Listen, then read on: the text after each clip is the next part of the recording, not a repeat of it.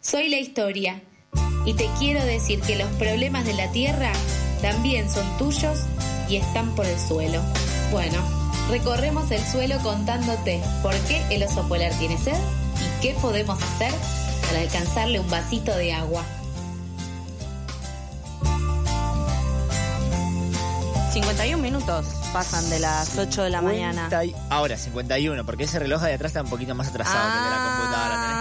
Cuidado con eso. Espectacular. Eh, Qué momento, no puedo creer que voy a hablar con él, Increíble. con el elegido, Con el elegido que. ¿dónde con el estará? que no sé en qué parte del mundo está. Porque una semana está en un lugar, otra semana se va a otro continente, después vuelve a otro continente, va y viene.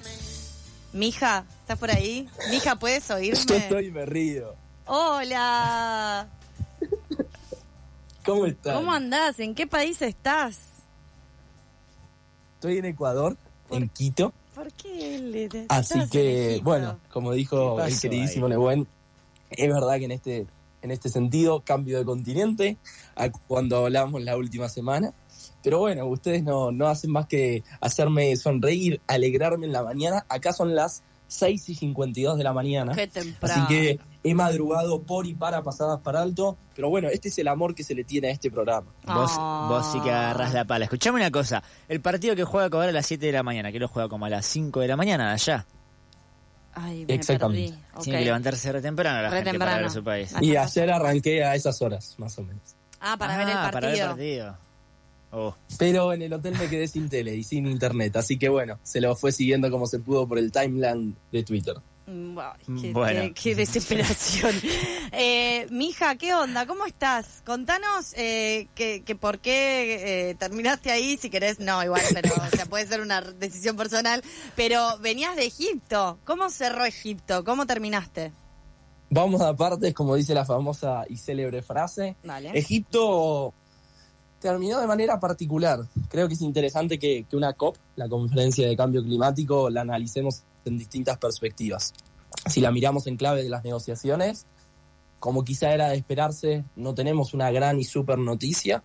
Lo principal es que se sentaron las bases para que haya un fondo, o sea, para que haya financiamiento en lo que es pérdidas y daños. Que para decirlo cortito y al pie, pérdidas y daños es los impactos ya generados por el cambio climático. Y ahí es donde países de África y de las islas, por ejemplo, entre otros, también Centroamérica, Caribe, pisan muy fuerte en esta discusión, levantan muy fuerte la bandera de necesitamos de esta plata porque los impactos del cambio climático ya nos están pasando literalmente por arriba y no podemos hacer frente con nuestras débiles economías. El punto es, como esta lógica de se crea un nuevo fondo cuando los fondos ya existentes ni siquiera se completaron, ni siquiera se les dio los fondos que se habían prometido. Entonces, bueno, hay como muchas miradas de verlo. Hay gente que lo celebra, hay gente que dice, déjense de joder, 27 años al pedo y ningún avance o pocos avances, Loco, para decirlo estamos así bien grandes. clarito. 27 años, loco, ¿cómo puede ser? Gente Ah, grande. Aparte, mi hija, una cosita. Se sentaron las bases, o sea, como que se arreglaron las fórmulas, tal va a poner tanto, pero no es que lo puso. Exactamente, todavía la plata no- no, está puesta. Claro, si no sería como esos, esos compromisos falopas. Eso. Estaría bueno que todos pongamos un puchito. Dale. Nadie pone, ¿no? Y hay algo no menor, que es que el año que viene, la COP número 28, se hace en Emiratos Árabes. Uh, Con lo que eso implica, y que hace unos días en los discursos, su máxima autoridad, digo, son un país que depende o que su principal economía sin dudas tiene que ver con los hidrocarburos, que es la principal actividad que se pretende frenar en el contexto de cambio climático. Entonces, no solo que va a ser interesante, sino que cuesta creer que vaya a haber grandes avances en una COP en donde el país anfitrión tiene como eje central en su economía la explotación de hidrocarburos. Es interesante ver cómo avanza el lobby también en estos espacios, Uf. ¿no? Re. Sin dudas. Y ahí un datito de color.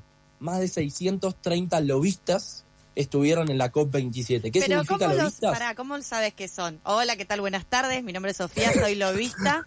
Vengo Estaba a esta esperando COP esa pregunta, dar, me parece eh, una-. Me parece una gran pregunta, pero ¿por qué se sabe? Porque hay organizaciones internacionales que se dedican a este seguimiento que de una u otra manera acceden a lo que sería la inscripción de las más de 33.000 personas que estábamos inscriptas para la COP27 y ahí es como haciendo cruces con bases de datos de personas que son parte de industria de hidrocarburos en distintas empresas, haciendo ese cruce es que salta que más de 630 personas que se sabe que se dedican a esto de lobby por y para esta industria, estuvieron ahí presentes. Pero ¿por qué lo digo?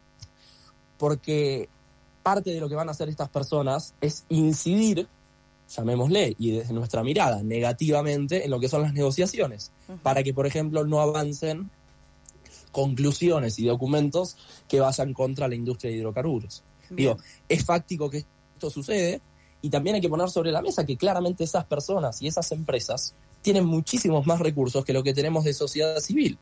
Que gracias que llegamos a ir y ni siquiera podemos ir todos y ni siquiera están todas las voces representadas. Pero claro que la industria de hidrocarburos no se priva de nada porque si algo le sobra son recursos.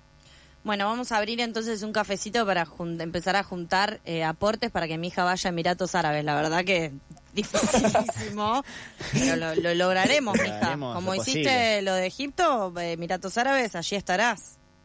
Podemos hacer una cuenta, ¿no? Digo, de acá a un año más o menos, ¿cuántos pesos necesitamos conseguir por, por día? Y hacemos que sea un objetivo de toda la tribu. Tenemos que llegar a tantos pesos diarios. Dale, Yendo. Yendo, estamos. Ahí, le preguntamos a Sarasa a ver qué piensa. Escúchame, eh, tenés otro temita también eh, para hoy para, para traer y, dar también el, inicio a lo que va a seguir en, las, en la continuidad de tus columnas. Exactamente, y es el por qué estoy en Ecuador, que estoy en Quito, en lo que es el foro de, de defensores ambientales, en el marco del acuerdo de Escazú este acuerdo que hemos hablado en más de una ocasión. Y cuando hablamos de defensores, lo hemos dicho, pero nunca está de más reiterarlo, Latinoamérica es la región más peligrosa del mundo para las personas que defienden el ambiente y los derechos humanos. ¿Y por qué es la más peligrosa? Porque literalmente hay tasas de homicidios, de persecución, de hostigamiento, de violación a sus derechos humanos más elementales que suceden sobre todo en países como Colombia, Brasil, México y tantos otros, pero donde literalmente las personas que están en esa línea a diario con las distintas empresas, peligra su vida.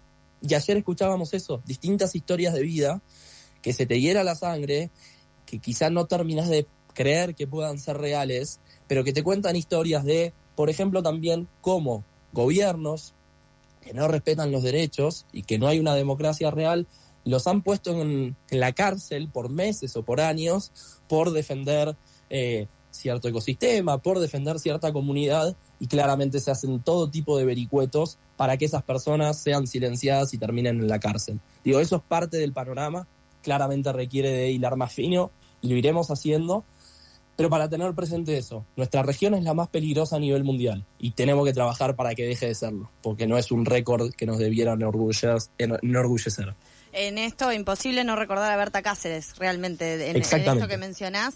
Eh, gracias, mija. Eh, la verdad que estamos muy contentes porque hayas hecho tu lobby y porque te hayamos votado para que eh, estés allí también. Eh, así que vamos a abrir ese cafecito para que estés en Emiratos Árabes eh, el año que viene en la próxima COP, pero ahora estaremos atentos todos los miércoles a tus columnas y ahora con esto, con esto desde cubriendo desde el lugar de los hechos, desde Ecuador, este foro. Así que gracias, abrazo grande que llegue hasta Ecuador. Gracias a ustedes. Abrazo enorme, enorme. Pasa Mijael Kaufman, eh, nuestro integrante de, Pasadas, eh, nuestro representante en múltiples, múltiples mundos y en el Acuerdo de Escazú también, eh, cerrando este programa de Pasadas por Alto.